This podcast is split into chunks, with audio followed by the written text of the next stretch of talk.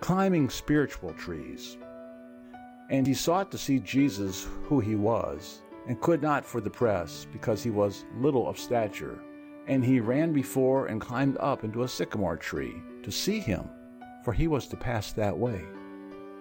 Luke chapter 19, verses 3 and 4. I empathize with the rich tax collector Zacchaeus who climbed a tree to see Jesus. The last time I recall climbing a tree was in the early 1970s, and poverty was the driving factor. The community of Kangundo in Kenya, where I grew up, had started conducting an annual agricultural fair. The fairground was fenced, and there was one main entrance where people bought their tickets before entering the grounds. Inside, they saw agricultural produce and displays of projects developed by the government traditional dancers, a military band, and national soccer teams entertained the patrons. My friends and I badly wanted to see that military band, but we could not afford the entrance fee. So we went to the grounds and climbed in trees that were taller than the fence, and from there we watched them play. We had a specific goal, and we were willing to do what was necessary to achieve it.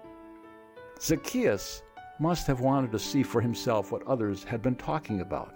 He came up with only one limitation his height, and he devised a strategy to overcome that. He would climb a tree, then he took a step of faith and acted on his decision. To do this, he humbled himself to a point that it did not matter what others would say of his action. Jesus knew where Zacchaeus was and why he was there. When he arrived in the place where the sycamore tree stood, he looked up and told Zacchaeus to climb down quickly. Jesus was going to his house. I cannot imagine Zacchaeus' thoughts as he was climbing down, but I believe he was satisfied beyond measure with the result of his actions. Do you need divine healing, restoration of harmony in your family, or God's direction in a decision to be made? Do what Zacchaeus did Seek out Jesus.